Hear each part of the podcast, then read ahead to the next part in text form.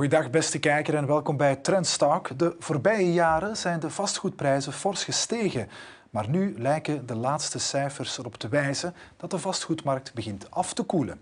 Wat hebben we veil voor een eigen huis, een plek onder de zon? Hoe zit het met die fameuze Vlaamse baksteen in de maag?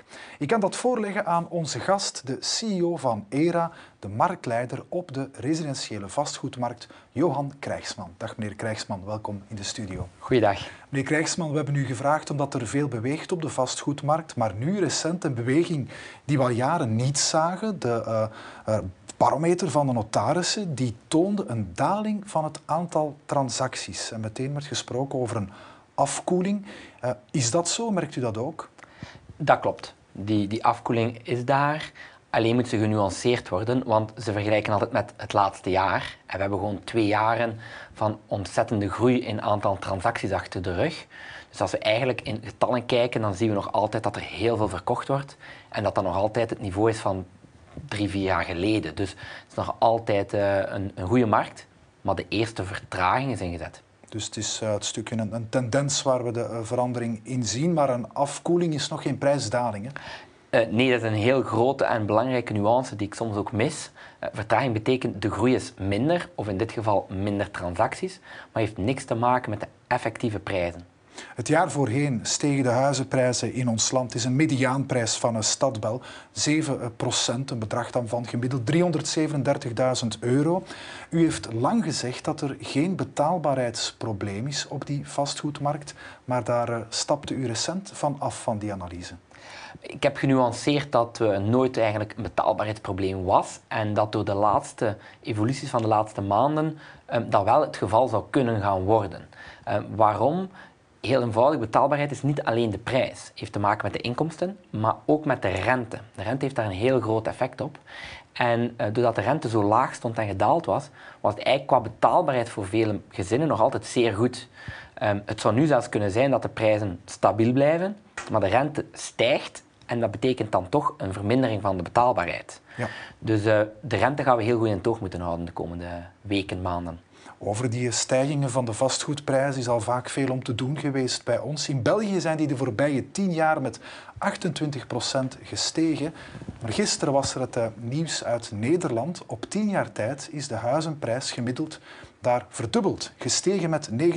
Ze kwamen uit een vastgoedcrisis, maar toch, daar waar de prijsstijging het minst fors was, was in Zeeuws-Vlaanderen, daar steeg het 60%.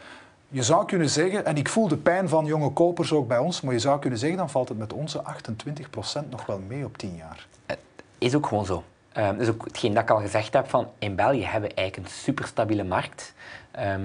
In Nederland bijvoorbeeld kon je gewoon pech gehad hebben dat je in de crisis, ik moest verkopen en je had juist gekocht in het hoogtepunt, maar dan gaat er een scheiding en dan ben je gewoon voor de rest van je leven met schulden achter de rug. En een meer stabiele markt bij ons, ik bedoel minder fluctuaties. Ja, veel minder bewegingen. Eigenlijk kennen wij in België nagenoeg nooit een daling. En daardoor zijn onze pieken ook veel minder. Betekent niet dat het niet aanvoelt als een hele zware stijging en het duurder maakt. Maar Nederland is een heel goed voorbeeld. Daar, als wij +10 en daar heel veel paniek om hebben, was het in Nederland in corona +30. Ja. Dus dat zijn heel andere getallen dat ze meespelen. En wat als je ons land vergelijkt met de rest van Europa? Waar zitten we daar dan in zaken prijsstijgingen om maar in te schatten? Eigenlijk ook aan de staart. En dat is jammer qua gevoel voor veel jonge mensen, maar in de praktijk is België sowieso een van de stabielste landen altijd geweest in Europa, maar ook in effectieve getallen qua prijsstijging zitten we echt aan het einde van het peloton. Hoe komt het dan dat dat toch in de beleving van veel mensen en ook in media vang je dat dan op, dat die ervaring wel anders is, subjectieve ervaring? Maar omdat het uiteindelijk nog altijd een stijging betreft. Ja. Omdat we soms voorbij gaan aan de kwaliteit, dat we niet meer hetzelfde product hebben vandaag dan vroeger en dat dat dus ook een bepaalde prijsstijging is. Maar het is ook wel een beetje een kweest, een hype om daarover te praten. Ik herinner mij een maand geleden in de krant dat het terug over vastgoedprijzen die gestegen waren, 7,8 en de inflatie was 7,7. Ja, de vraag is, is er dan een stijging? Mijn brood is ook 7,8 duurder geworden, mijn energie. Dus het wordt dan echt wel gepusht, terwijl dat gewoon alles gestegen is en ook de lonen zijn meegestegen. Dus we moeten daar wel de hele goede nuance maken om dat apart te trekken. De factoren die de voorbije jaren meespeelden en op dit moment meespelen in de prijszetting, dat zijn die rentes zoals je aanhaalde. Er is dan die inflatie, er is de coronacrisis geweest met een impact, er is de Oekraïne-crisis, de problemen in de aanvoerketens nu voor wie bouwt of verbouwt. Nu, je zou kunnen zeggen dat zijn factoren die komen en gaan. Er zijn wel twee elementen waar we hier structureel mee zitten. Dat is de beperkte oppervlakte in Vlaanderen, dichtbevolkt, maar ook de demografie. Zal de vraag altijd, zoals het nu eruit ziet, groter zijn dan het aanbod? Nee, maar door de omstandigheden van ons Belgenland wel vaak wel. Alleen als morgen, zoals in Brussel, de vergunningen niet volgen, ja, dan krijg je altijd het probleem van ik heb geen aanbod en dus veel vragen. Dat heeft een effect op de prijs. Als morgen heel veel vergunningen volgen en er is een vertraging in beweging, dan kan dat wel anders zijn. Nu, België is natuurlijk geen groot land en we zijn dik bevolkt, dus we moeten altijd rekening houden met het terrein dat er is. En dat is ook de verdere evolutie, dat we meer naar conversie gaan, in plaats van het aansnijden van, ik zal maar zeggen, nieuw land en groene zones.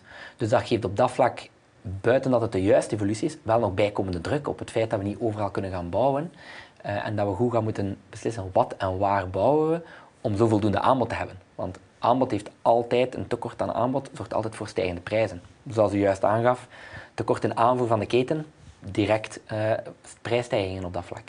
Nu, en wat die demografie betreft, hier is een bevolkingsaangroei, maar ja, al bij al is die relatief beperkt als je vergelijkt met groeilanden.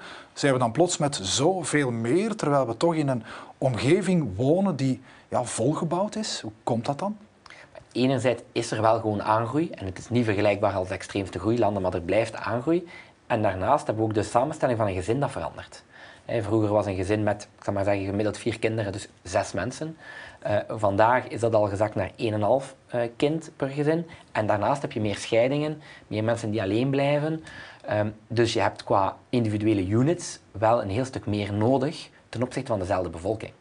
Wonen die units dan ook kleiner dan die vroegere gezinnen van 2 generaties geleden?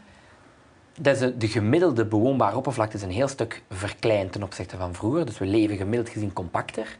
Maar of dat betekent dat we qua persoon individueel altijd kleiner wonen in vierkante meters, is iets anders. Want 120 vierkante meter met 2 mensen is uiteindelijk groter dan 180 vierkante meter met 4 of 5. Ja. Dus dat is zeker ook weer een nuance in toe te voegen. Bijzonder boeiend. Ik ga het straks met u verder hebben over die vastgoedmarkt. Maar ik wil het ook even hebben over ERA, het bedrijf. Vorig jaar werden jullie marktleider met 9000 transacties. Dat is goed voor bijna 1,5 miljard euro aan vastgoed. Om maar te schetsen, hoe groot is die ERA nu qua aantal aangesloten, aantal medewerkers? Wat moeten we ons daarbij inbeelden? We hebben op dit moment 132-tal vestingen in heel België. We zijn met 550-tal medewerkers die elke dag bezig zijn om onze klanten tevreden te stellen en tot succes te maken. En we draaien ongeveer een 50 miljoen euro omzet in revenue. Ja, en jullie zijn een Amerikaans bedrijf oorspronkelijk, hè? Nog vrij jong. We zijn, vorig jaar hebben we 25 jaar ERA gevierd in België. Dus op dat vlak zijn we van nul begonnen in België en vandaag uitgegroeid tot marktleider. Maar origine is ERA Amerikaans, klopt. En wat is de oorspronkelijke naam van ERA? Het staat voor iets, hè? Ja, klopt. ERA staat voor Electronic Realty Associates. En het komt eigenlijk terug tot de eerste makelaars die toen met de fax nog onderling samenwerkten om op die manier meer klanten te kunnen bereiken. En op die manier eigenlijk, ja, meer mensen te kunnen doen vinden voor uw woning te gaan kopen. Dat was toen een digitale innovatie, om met de fax te werken. Dat was zonder twijfel toen een hele grote innovatie. En vandaag kent veel mensen dat niet eens meer. Nee, inderdaad. Nu, ik snijd maar aan, hè, digitaal, want achter jullie werking nu ook zitten. Big data, digitalisering, jullie hebben een eigen IT-platform, Salesforce. Ja. Dat gaat over kleine hulpmiddelen zoals een automatische herinneringsmail naar kandidaat-kopers die moeten opdagen. Maar er is veel meer dan dat, hè. Bijvoorbeeld het gaan koppelen van de vereisten, de wensen van kopers aan heel dat aanbod. Al die data die worden met elkaar gelinkt, hè. Klopt. Ik denk dat big data de toekomst is op het met de juiste privacy op de juiste manier in te zetten. En we hebben een hele CRM gebouwd op Salesforce, dat is de grootste CRM van de wereld. En daar zit heel veel achter, die ervoor zorgt dat de customer experience van de klant eigenlijk steeds beter moet zijn en steeds meer al gefocust is op wat hij echt wilt. Namelijk in plaats van 20 panden die eigenlijk de helft niet voor hem van toepassing zijn, dat we weten wat zoekt die persoon, kunnen dat in onze data kijken wat hebben we allemaal van hem in de aanbieding. En dat we heel concreet naar hem kunnen gaan van kijk, dit zou normaal aan uw eisen moeten voldoen. En op die manier kan je gewoon veel efficiënter de juiste matchmaking toepassen. Jullie gebruiken het ook om intern de werking te meten. Eigenlijk kan u met een druk op de knop weten welk kantoor of welke verkoper wat aan het doen is. Hè? Wat kan u daarvan opsteken?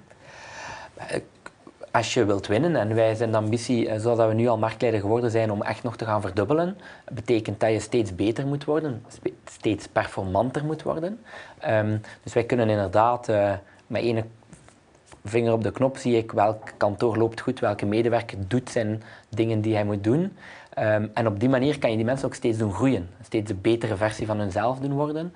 En dat heeft natuurlijk tot gevolg dat de klant normaal gezien meer tevreden is en een beter resultaat bekomt. Namelijk een hogere prijs voor zijn woning en daardoor tevreden is.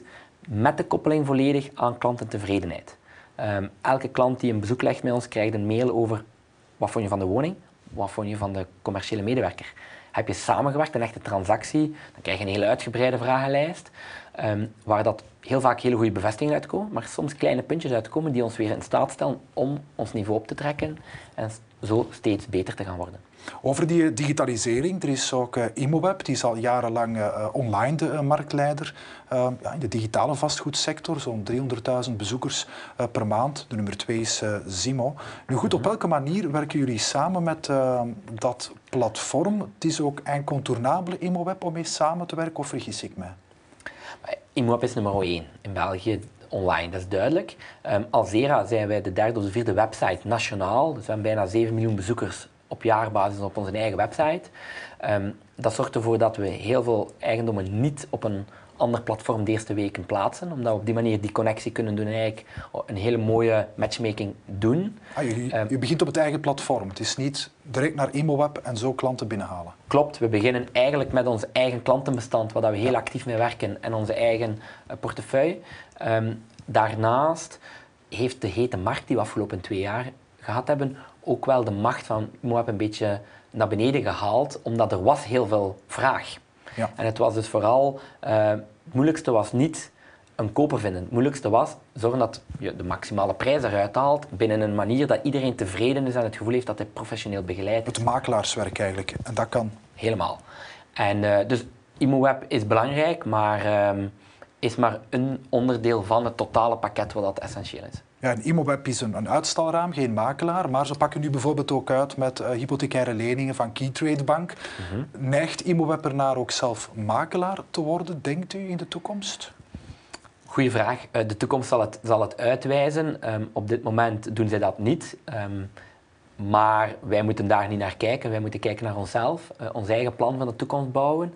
En daarin zijn wij de partij die doorheen heel het leven van een klant de rechterhand moeten zijn van die persoon. Dat gaat van huren tot eerste woning aankopen, tot iemand die zijn tweede woning aankoopt om, als investering, en dat we daar de verhuur en het hele beheer doen, tot de begeleiding van het verkopen van de overleden ouders, hun eigendom, heel dat traject. En dat is onze kernjob.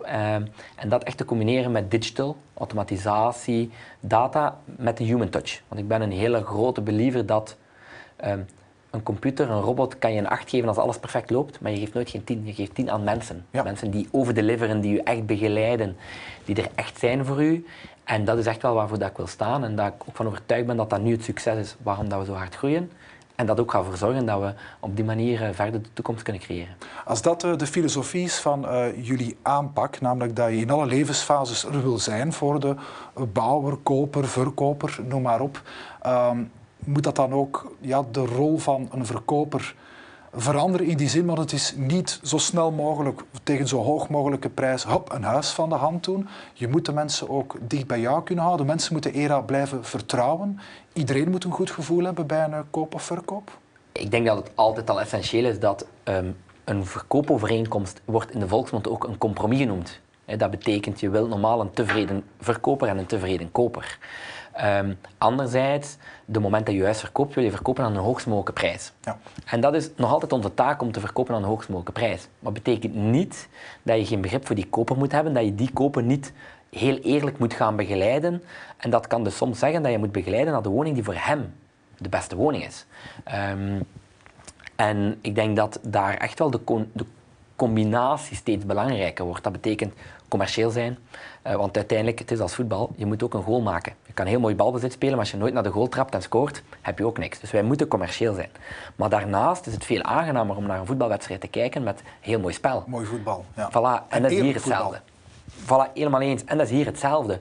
De juiste begeleiding doen, mensen echt begeleiden. En dat is een groot verschil met doen alsof en echter zijn voor de mensen. Ja, daarin is zeker onze toekomst en daarin moeten wij die partner zijn voor die klanten. Wat is een goede verkoper? U somt nu een aantal eigenschappen. Echt begeleiden, ze moeten het echt graag doen. Ja, passie. Passie. Op de juiste moment beseffen dat je wel commercieel moet zijn en moet gaan voor resultaat. Want zonder resultaat nooit de volgende stap. Maar dat doen vanuit, ik zeg vaak authenticiteit, maar vanuit echt goed willen doen voor de mensen. En ik ben ervan overtuigd dat door de digitalisering overal in de wereld, heel het online leven op telefoon, laten we eerlijk noemen, en op scherm, dat echt contact, waar dat je echt impact maakt bij mensen en mensen voelen, je bent echt mijn buddy nu in dat traject, dat dat steeds belangrijker wordt. Zeker in een fase zoals bij ons, waar een woning geen alledaagse beslissing is. Hoe vaak verhuist iemand? Ja. Hoe vaak doet hij dat? Welke ervaring heeft hij daarmee? Dat ze echt het gevoel moeten hebben, ik vertrouw die, die gaan mij begeleiden. En oké, op het juiste moment moet die commercieel zijn, want hij moet nog altijd een goal maken. Over nog die digitalisering en het feit dat het internet een stuk een uitstalraam is geworden, ook op jullie website. Mensen kopen ook een stukje visueel, emotioneel. Jullie begeleiden daar ook verkopers in. Ik wil maar zeggen, iedereen kent van op Immoweb die slordige huiskamers, alles behalve aantrekkelijk, lelijke foto's, onderbelicht, noem maar op. Ja, het moet ook mooi gepresenteerd worden. Daar wordt bewust mee omgegaan en soms zelfs ja, met echte vastgoedfotografen, ook bemeubeling anders gaan inrichten. Hoe ver kan dat gaan? In België is daar een hele sterke evolutie geweest in de afgelopen jaren. Dus vandaag is professionele fotografie bij ERA de standaard. Eigenlijk een stukje aankleding, meehelpen, tips om op te ruimen en aan te kleden is ook standaard. Als we naar Amerika gaan kijken, dan gaan we daar nog een hele stap verder. Daar is echt gewoon mensen hun huidig huis, huidige meubels worden eruit gehaald en worden gesteld met nieuwe meubels. Waar dat die mensen dan toch in wonen om het mooier te gaan voorstellen. Echt een makeover, ja. Eigenlijk echt een makeover. Zover zijn we in België nog lang niet. Daar zijn we ook vaak wat te conservatief voor. Maar bijvoorbeeld een lege woning gaan wij in heel veel van de gevallen gaan stylen, omdat gewoon veel mensen een veel beter beeld krijgen van hoe dat dan zich kan voordoen. We zijn als ERA ook de partner met Blind Gekocht. Als je daar ziet hoe mensen zich niet kunnen voorstellen, jaren zoeken en achteraf het zien, ja, dan wordt dat steeds belangrijker om mensen te begeleiden in het potentieel van een huis. Dat gaat tot en met de geur. Ik zag bij Hillewaar Vastgoed mooie grote geurkaarsen die ze meegaven aan verkopers met de bedoeling die aan te steken. Het is een insight, maar om u het idee te geven, het staat nu op ons to-do-list om een eigen ERA-geur te hebben die we aan elke eigenaar kunnen geven, de start van de tekoopstelling, om het op dat moment ook te doen. En eerlijk, dat zijn natuurlijk, dat zorgt niet voor dat je verkoopt, maar het maakt het totale pakket en het zijn de details die het verschil maken. En alle details zorgen gewoon ervoor dat je een beter resultaat kan bekomen. Ja. Dit gaat over digitaal. U zei daarnet dat door die hoge vraag het belang van de makelaar eigenlijk opnieuw was toegenomen. In hoeverre zijn de klassieke kantoren nog belangrijk als fysieke ruimte, met daar ook de etalage, het drukwerk, het gesprek met de verkoper? Houden jullie eraan? Blijft dat de plek waar het dan gebeurt uiteindelijk? Kijk, wij hebben onze visie daarover en die is anders dan veel anderen. Ik ben iemand die in de visie heeft van wij gaan verdubbelen als bedrijf, maar we gaan ook met de kantoren blijven doorgroeien. Dus wij zien mogelijkheid om 200 kantoren in België te hebben. En waarom? Omdat wij geloven juist heel hard in zo'n belangrijk momentum in het leven dat we close to you moeten zijn, dat we dicht bij jou moeten zijn. Betekent niet zoals de banken dat in een gemeente er een heel groot bankkantoor met 400 vierkante meter moet zijn. Dat is niet nodig. Wij zien een aantal grote vestigingen, meestal in de grote steden, gemeenten. En dan in de andere gemeenten zijn we aanwezig met een toplocatie. Toplocatie die ervoor zorgt dat we twee bureaus hebben in dat kantoor en een mooie vergaderzaal. Ja. Als dat huis daar verkocht wordt, dat we dat daar kunnen doen. Dat we makkelijk aanspreekbaar zijn, dat we echt die lokale verankering hebben, omdat er toch per gemeente ook nog heel veel nuances zijn.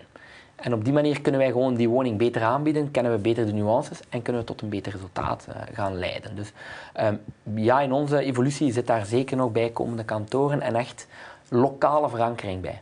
Ja, zodat die mensen die zoekend zijn op de vastgoedmarkt ergens terecht kunnen. En ik wil met u terugkeren naar die vastgoedmarkt. U haalde er straks de rente aan, heeft een grote impact op ja, het vermogen van mensen om te lenen en zo meer. Hypotheker, finotheker hebben hun rentebarometer. Begin dit jaar bedroeg die 1,5%. In dit voorbeeld een lening op 20 jaar met een kwotiteit van 80%.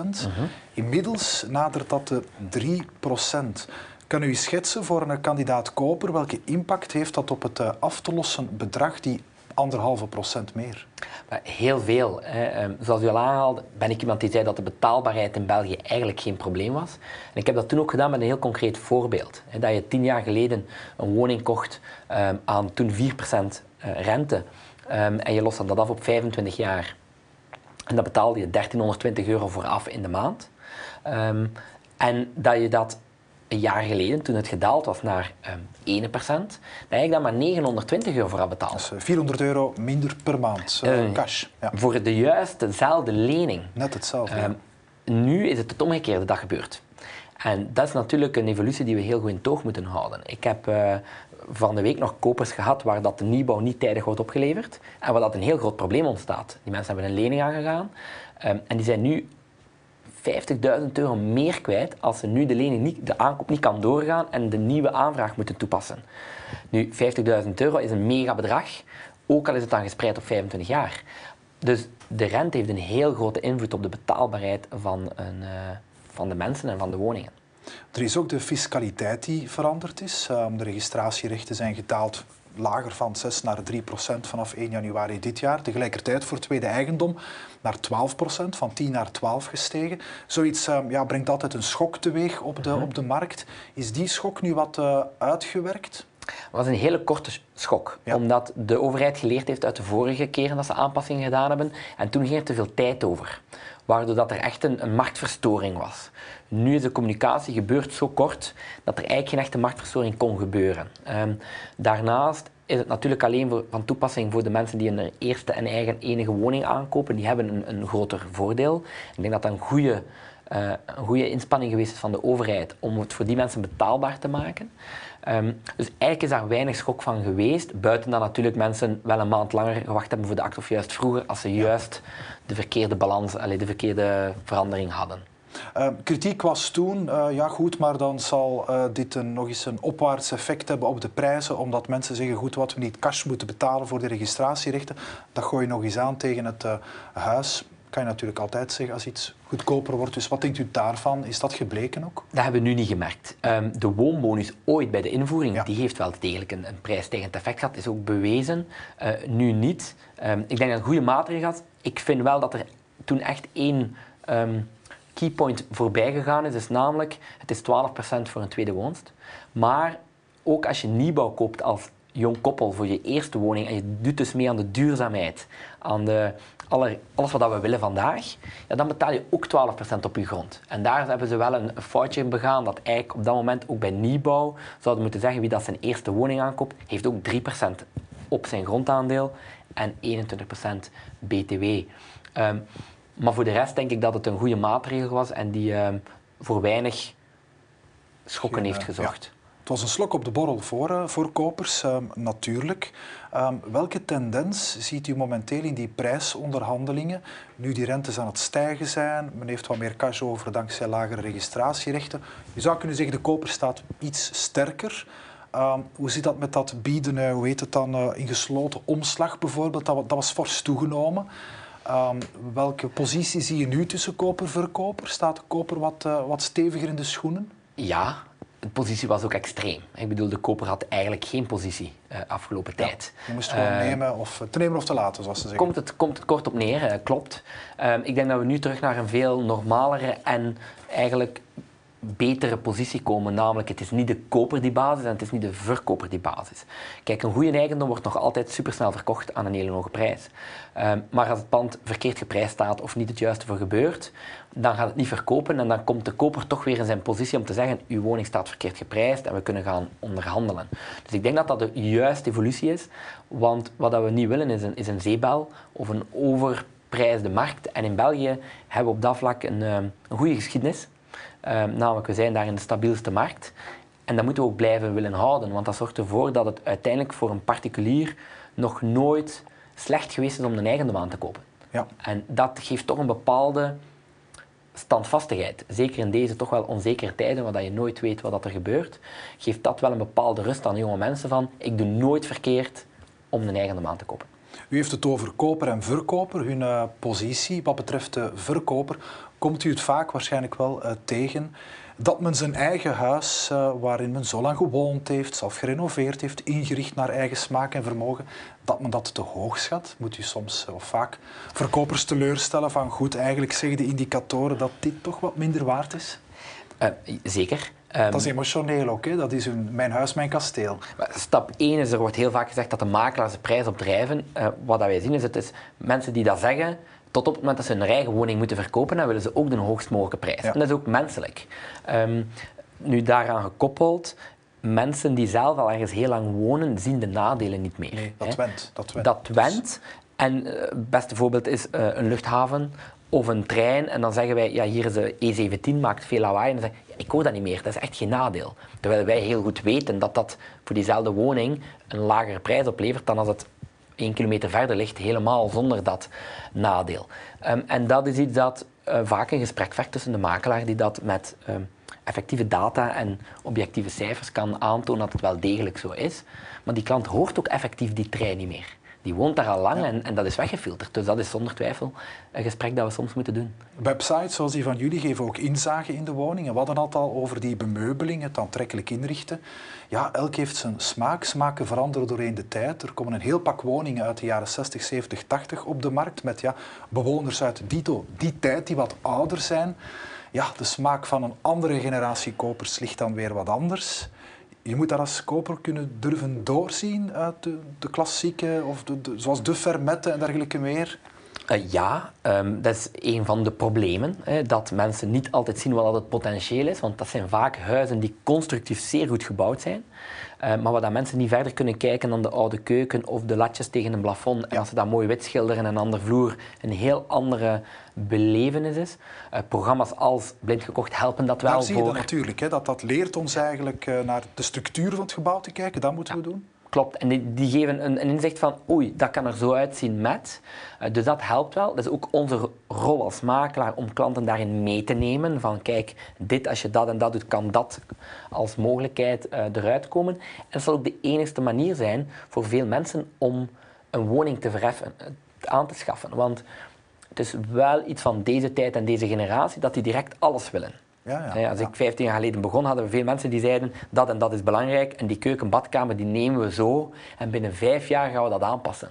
Daar zien we vandaag dat de jonge generatie eigenlijk alles direct wilt. Het is wel diezelfde generatie die dan klaagt op sociale media van oei, het is te duur. Maar ze hebben misschien te weinig geduld, als ik u zo hoor.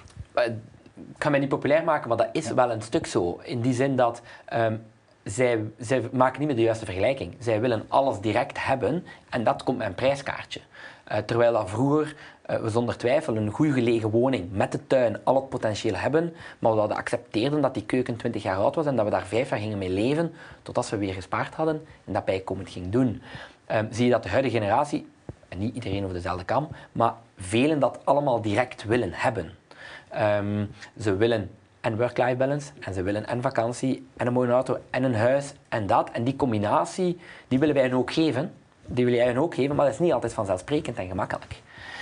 Dus er zijn soms keuzes te maken wat dat het belangrijkste is. En dan is gelukkig vastgoed wel de juiste keuze, omdat blijkt altijd de beste en de veiligste belegging te zijn die er is. Over wat belangrijk is bij vastgoed, blijf ik lezen in jullie sector. Locatie, locatie, locatie. Dat bepaalt de prijs. Klopt dat? Ja, locatie is essentieel voor de prijs. is het belangrijk, dat hang je als koper zelf af. Want als je de locatie iets minder belangrijk maakt, dan kan je veel meer waar voor je geld krijgen. Alleen als je gaat kijken voor wat betaal ik, is locatie essentieel. En als je op de juiste locatie gekocht hebt, dan weet je altijd dat je prijs nooit zal dalen. Je woning zal altijd stijgen in waarde, want de goede locaties worden steeds schaarser. En is zonder twijfel heel belangrijk. En dan de ruimte. We zagen het belang toenemen tijdens na de coronacrisis van die eigen tuin. In hoeverre speelt dat nog? Zowel mijn huis, mijn kasteel als ik wil voldoende vierkante meters binnenin. Maar ook die tuin rond het huis. Die vraag was groter na corona. Is dat nog altijd zo, die grote tuin? Of laten we dat weer wat los? Dat was altijd al belangrijk. Ook voor corona, maar door corona is het een non-negotiable geworden. Er wordt niet over onderhandeld. Het is een must. Het moet echt, ja. Ja. En dat is eigenlijk niet meer echt verdwenen. Een klein beetje, maar voor 95% van de mensen is een groot terras aan een appartement of een buitenruimte aan de woning wel een essentiële vereiste. Dat is echt blijven hangen eigenlijk, ja. Ja, en dat zien we ook soms tendensen, dat ervoor zorgen dat mensen bereid zijn om, ook door het telewerken nu, zeggen van ik ga toch 5 of 10 kilometer verder wonen, waar dat ik iets meer buitenruimte heb voor dezelfde prijs. Omdat ze dan die checkboxen kunnen afvinken. Is het thuiskantoor ook standaard, must geworden? Niet voor iedereen, maar wat we dat vroeger bijna nooit kregen als vraag, merk je nu dat als je het kan aanbieden in de woning, dat het echt wel een groot voordeel is voor de verkoop en dat de vraag ook veel vaker komt. Dus ik verwacht ook dat dat een blijver zal zijn. Dus als je daar een leuke locatie hebt in je leefruimte of in een aparte kamer, dan is dat echt wel een positief verkoopsargument momenteel. Nog even kort over de toekomst van dat wonen. Veel beleidsmakers, ook bepaalde architecten, die sturen aan om dat compacter, denser gaan wonen. We leven in een dichtbevolkt Vlaanderen met de fameuze lintbebouwing. Noem maar op, de open ruimte is beperkt. Opnieuw meer richting dorpskernen gaan wonen, die we dan ook moeten herdenken. Wat denkt u van die piste? Want dat stapt wat af van die zeg maar, klassieke Vlaamse woondroom. Ik wil mijn eigen huis omheind met een tuin, mijn eigen eilandje, zeg maar. Ik denk dat we zouden geen Belgen zijn als we daar niet voor een compromis zouden gaan. En dat betekent dat iedereen is zich bewust dat de open of halfopen bebouwing op 1000 vierkante meter in een typische verkaveling, dat in de toekomst niet op dezelfde manier haalbaar blijft. Maar we zijn ook niet het land waar we gaan tolereren dat we in een appartement of een woning zitten zonder eigen privatieve ruimte. Dus wat zien we? Dat er de laatste jaar, 2 jaar echt wel mooie projecten zijn waar dat je privatieve woningen hebt. Met een kleine eigen tuin van 6 meter op 6 meter, waar dat je zelf je eigen barbecue kan doen en kindjes kunnen spelen zonder dat je er moet op letten. Maar dat zo een hele wijk gesitueerd is aan een park of aan een groenzone, waar dat op dat moment eigenlijk heel aangenaam wonen is. Want je hebt je eigen privatief stuk en daarnaast een grotere groenruimte. En die evolutie, denk ik, is terecht en is eigenlijk ook kwaliteit. Want als je 1 hectare park of 2 hectare park kan doen, of je doet dat couperen in al die stukjes bij de private tuinen, is het vaak eigenlijk veel kwalitatiever om dat voor iedereen ter beschikking te stellen. Tot zolang dat je wel, en dat willen wij als Belgen echt wel, op eigen terrein toch nog altijd een eigen stukje tuin zelf hebben. Voor degenen die willen bouwen of gaan verbouwen, het begint dit weekend Batibouw. Moet men zich zorgen maken over die inmiddels toch fors gestegen grondstoffenprijzen? Hoe zit dat, denkt u? Hoe gaat dat evolueren? Bouwen is al jaren veel duurder aan het worden en is nu op korte termijn zeer duur geworden. We zien ook de evolutie dat er een stuk uitgaat. En dan bedoel ik mee iemand die zelf een bouwgrond koopt, een eigen grond heeft en daarop met architect en alles gaat bouwen. Ik denk dat de nieuwbouw een groot onderdeel van de markt blijft. Maar het zal steeds meer toekomen aan de projectontwikkelaars die tegen een vaste prijs gaan bouwen en dat je als koper weet, oké, ik kan dat betalen, ik heb dat daarvoor, ik koop dat. Terwijl als je zelf de grond koopt en dan met architecten allemaal aparte aannemers bouwt, dan ben je eigenlijk nooit zeker wat dat in totaliteit gaat kosten. En ja, als er dan zo turbulente zaken zijn zoals nu op de markt, dan kan dat echt voor problemen en drama's zorgen. En ik denk dat er wel steeds meer uitgaat. en turbulente zaken die gebeuren op de markt. Zal dit blijven duren? Hangt ook een stuk af van de Oekraïne-crisis, denkt u? Of zal dat milderen, die prijsstijging? Dat is ook aan het stabiliseren. Dus dan zien we nu dat de echte blijvende stijgingen daaruit zijn. Alleen, het gaat nooit meer terug naar de oude prijs. Er is gewoon een nieuw plafond gecreëerd van prijzen. Dus dat is stap 1. Dus het zal altijd duurder blijven dan dat het voor de Oekraïne-crisis was. En hetgeen dat de meeste impact heeft, zal de rente zijn. Dus daar moeten we gewoon gaan kijken, gaat de rente verder stijgen? Ja, maar gaat dat heel snel gaan? Dat is de grootste, toch wel boosdoener zou ik zeggen, om de betaalbaarheid onder controle te houden. Ja, voor dit gesprek over ERA, over onze vastgoedmarkt, over wonen in de toekomst, zeer bedankt Johan Krijgsman. Graag gedaan. En u ook, beste kijker, fijn dat u erbij was. En kom volgende week zeker terug. Collega Jozef van Gelder heeft dan Lode Sejsens te gast. Dat is de nieuwe voorzitter van de Boerenbond. En samen met de boeren rekent hij nu op de nieuwe landbouwminister Jo Broens om het fameuze stikstofakkoord zoveel mogelijk bij te sturen. Dat is voor volgende week. Heel graag. Tot dan.